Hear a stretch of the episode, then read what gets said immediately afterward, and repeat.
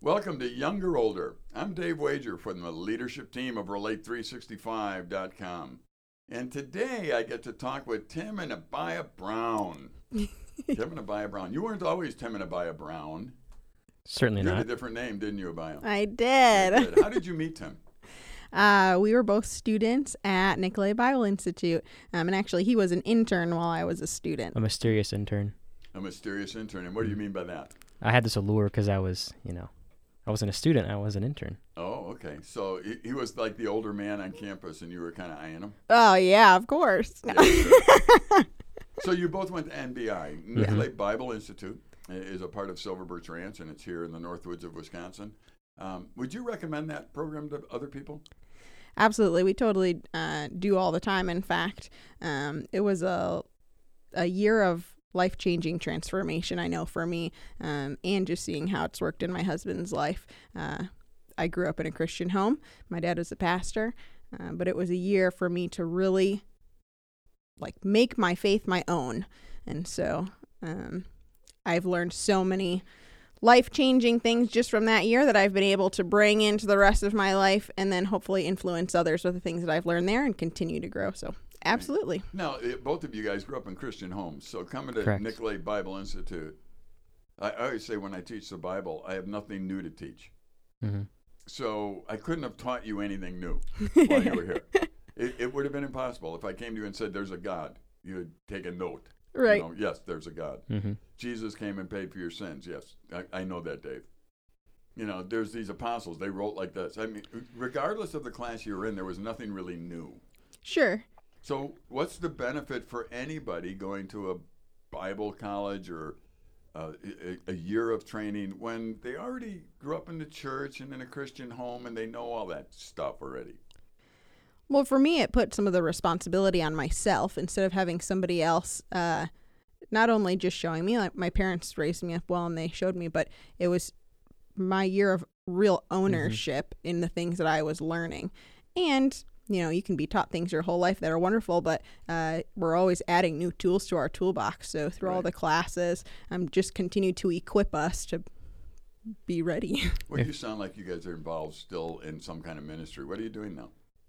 Currently, I Yeah. am working as the intern manager at a camp I work at. I'm replicating the same program. And what's the name of the camp? The name of the camp is Cranhill Ranch. Okay. And where's it located? It's located in mid Michigan in Big Rapids. Okay.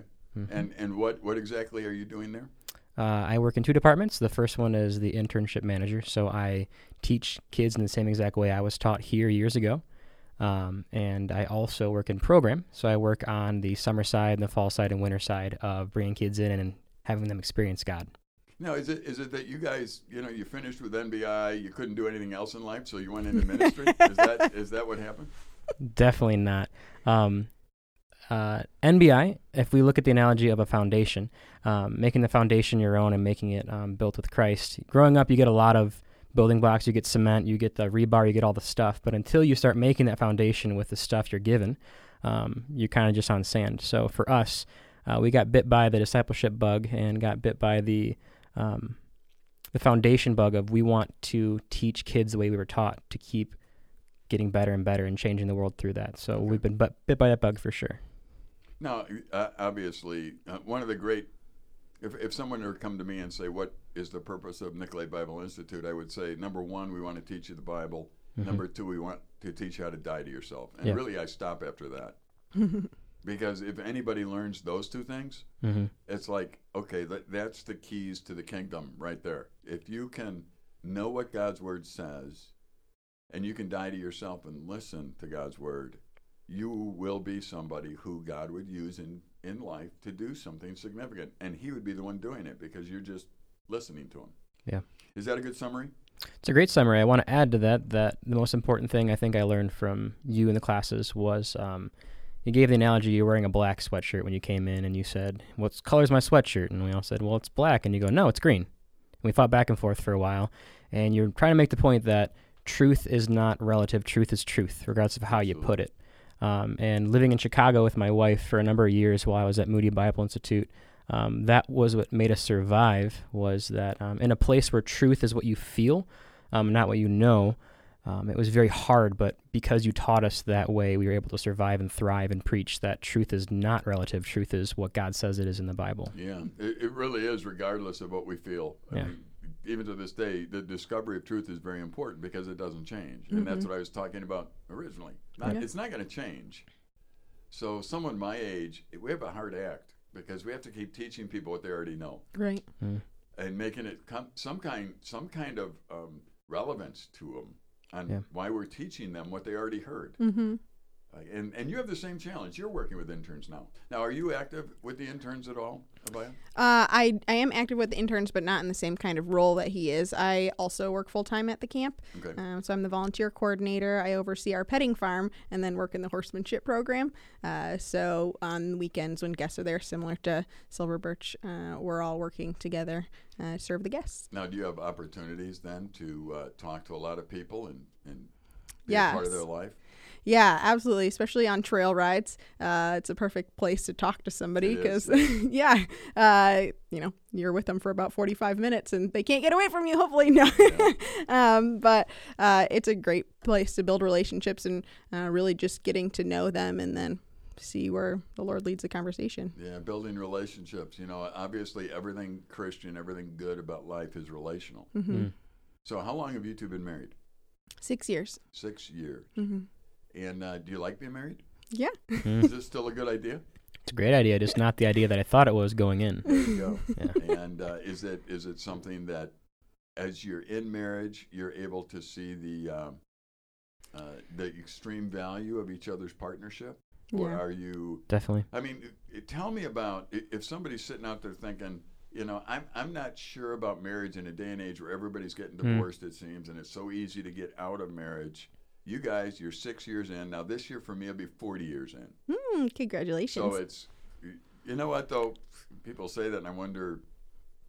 It seemed easy to get forty years. I mean, all I had to do is wake up every morning and, Hmm.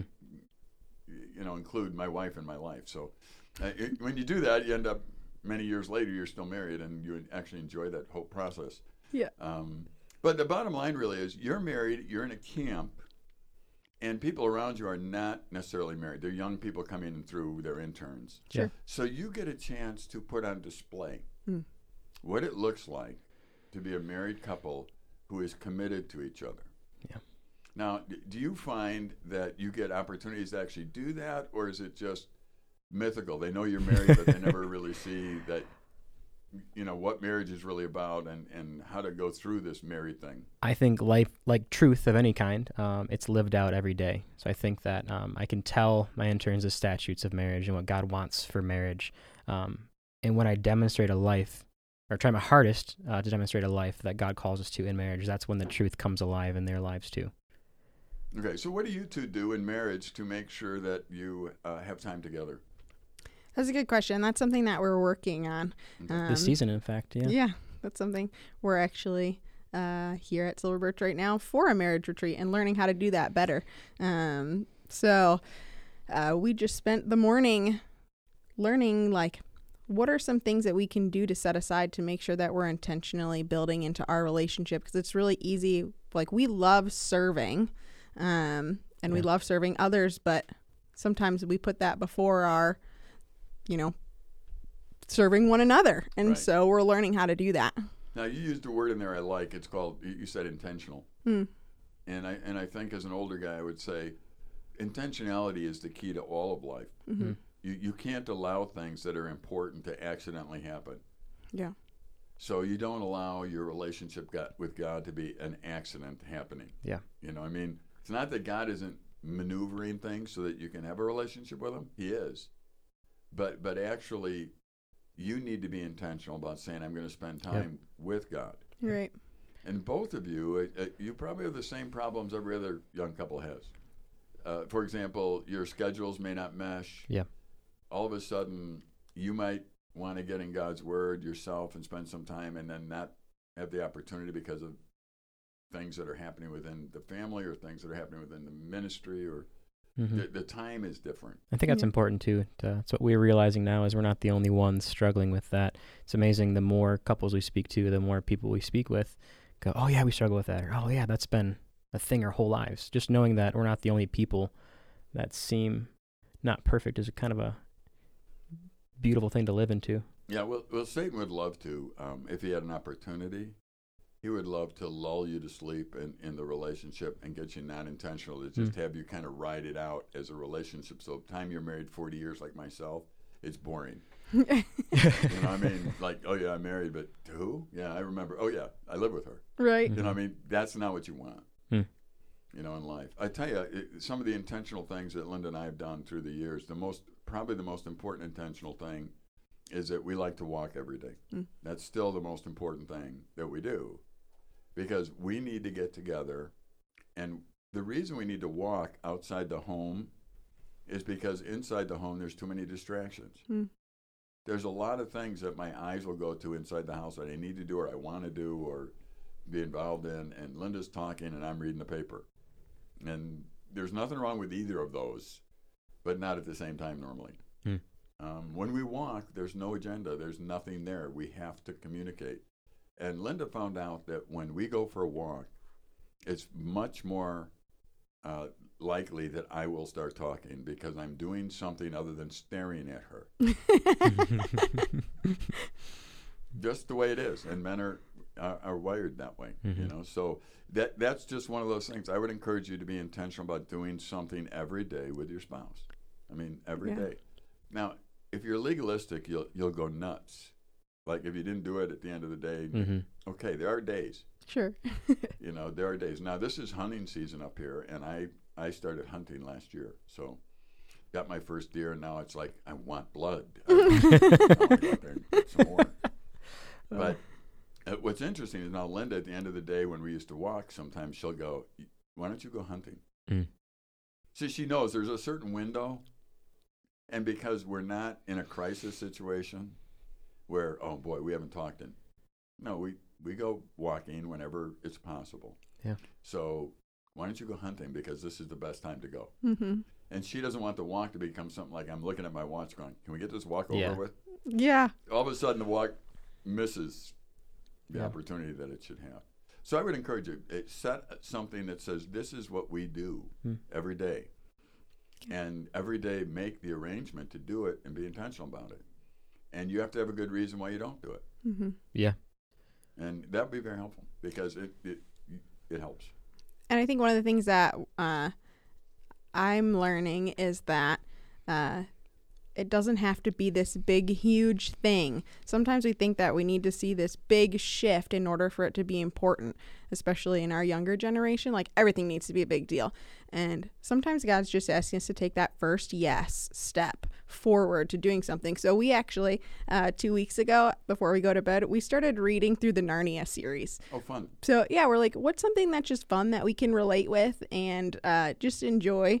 And so we read a chapter. Right now, we're in The Magician's Nephew, and we're gonna go through all the books. And it's been such a joy Yeah. to for, as- know that we have something to look forward to right before we go to bed. for how exciting life is. You know, work's super fun, life's super fun, but the thing I look forward to the most is that intentional time uh, with you every night. And by you, I don't mean Dave, I mean my wife. Of course. Mhm.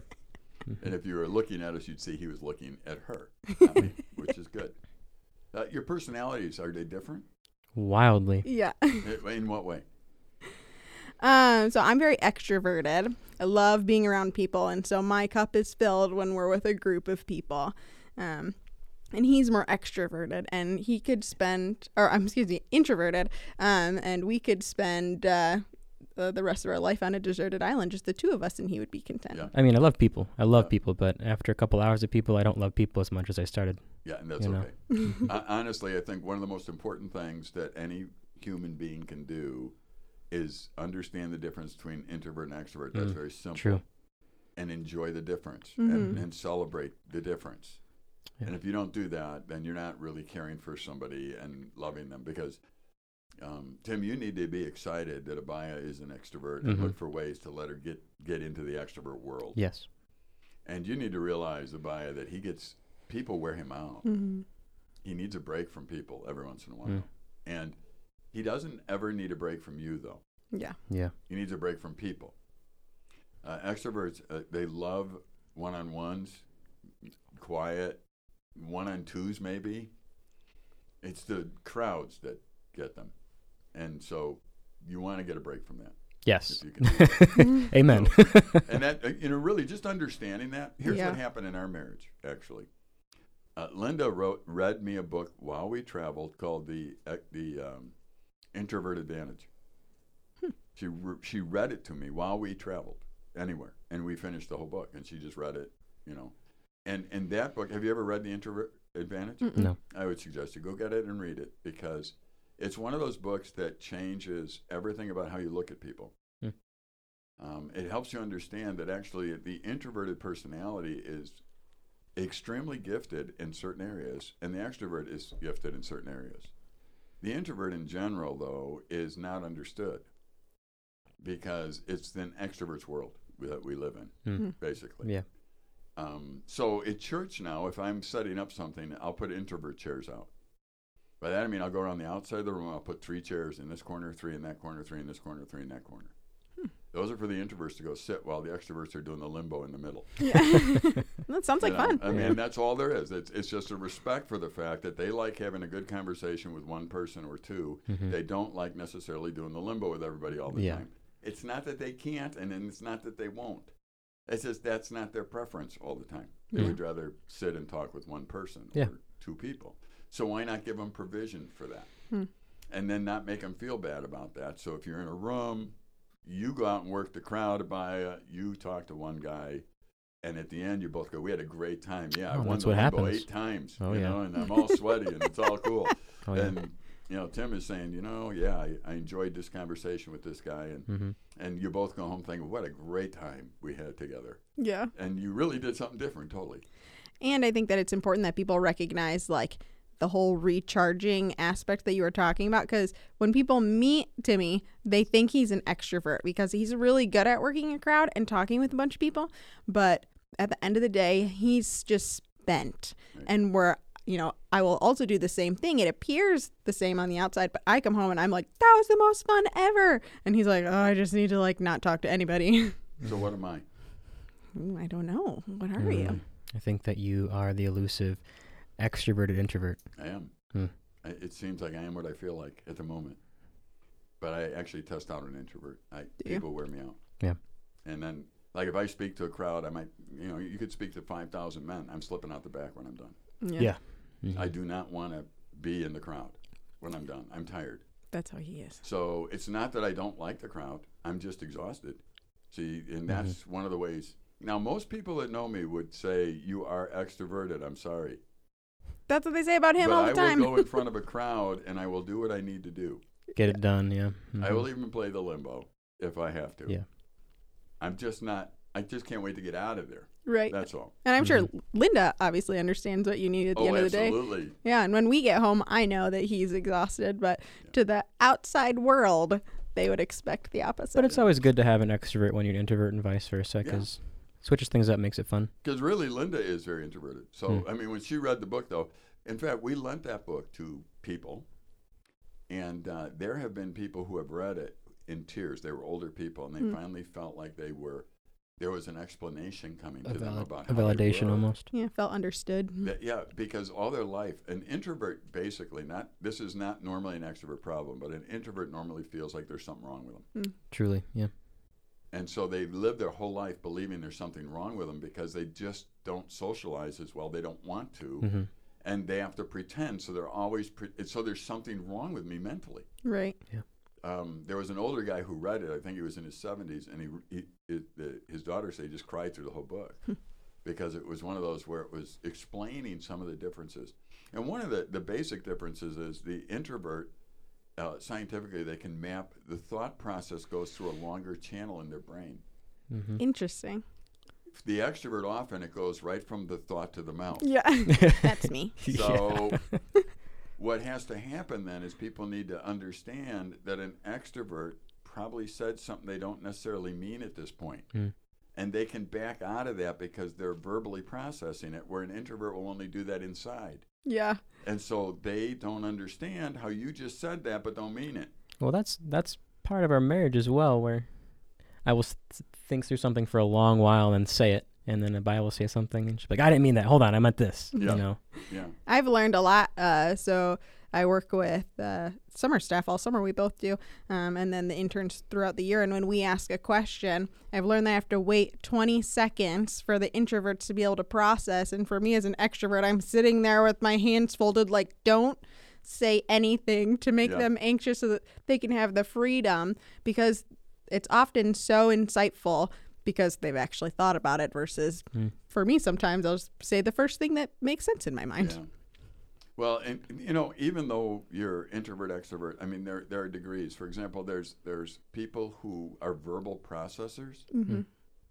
Like, again, I'm probably honestly I test as that introvert, but I'm probably right on the line Hmm. as far as how things go. But I am an external processor, Hmm. which means your thoughts, as if you keep them in your head, I I verbalize them. Yeah, me too. Which means I'm listening to what I just said, and that's how I process. So I need to be able to do that. Yeah.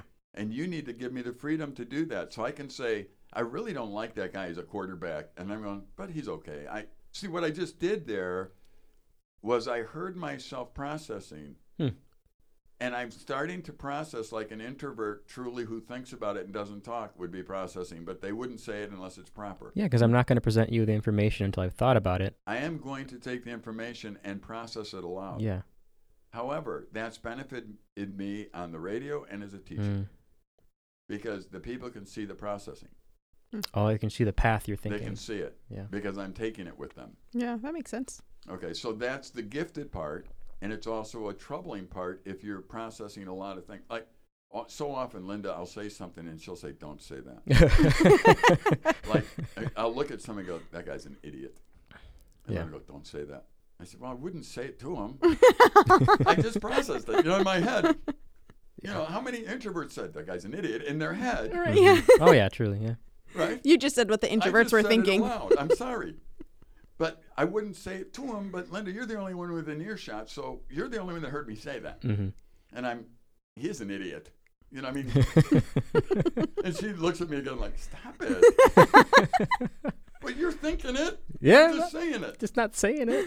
So I, I think funny. we have to be, you know, I think that's part of uh, maturing up, though. You realize, okay, I have to be careful with Mhm. how I, yes, I process verbally. And I think that's really good because then I can take the Bible and I can talk about it Mhm. and people can follow me verbally. Yeah. Um, but then you have to watch it because you have a tendency to say things that can get you in trouble. Yeah. I think there's an allowance that introverts need to have with extroverts of letting them process the same way you do, except it's in your head. And I think that um, the same goes for the other, where Absolutely. Yeah, definitely. Yeah, when when we have a decision to make at home, uh, like if I think, okay, we need a new sofa, Hmm. I know it's a year ahead of time. I need to tell Linda that I think we need a new sofa. A year, she's going to think about it. Yeah, that one's okay. We got that one, and she's she's not going to talk to me about. it. She's going to think about it. Hmm. She also knows this. She knows that if she comes and says, "I think we should paint the living room," okay, I'm on my way to Menards. What color? Getting it done. Yeah. So she has learned she will not say things to me until she's ready for having them done. Uh, yeah. So it's again, it's noticing the partner in your life and noticing how they operate. When I teach Hmm. NBI now, I didn't do this probably when you guys were in NBI, but when I teach NBI, one of the very first days, I talk about introverts, extroverts, and I promise all the introverts this: I will not embarrass them. I will not call on them. yeah, where was that when I was a student? Yeah, it wasn't. A lot of embarrassment. Oh yeah. Yeah. Well, you're different. you could actually handle it. I enjoyed it. I think you could handle it. Yeah. But the, the bottom line really is most of the introverts in the class take a big sigh and Mhm. say thank you. Mhm. Yeah. Otherwise, what they're doing in class is they're sitting there worried that you're going to include them Mhm. and they're thinking about all the stuff that they have to answer correctly. They have, Mhm. You have now lost them in the lesson. Right. The extroverts, however, love getting picked on. So I find out who they are. I put them in a spot where I can pick on them, and that's if I'm going to pick on somebody, that's who I go after. And they just give me more, give me more. Yeah. In this class this year, we have one extrovert.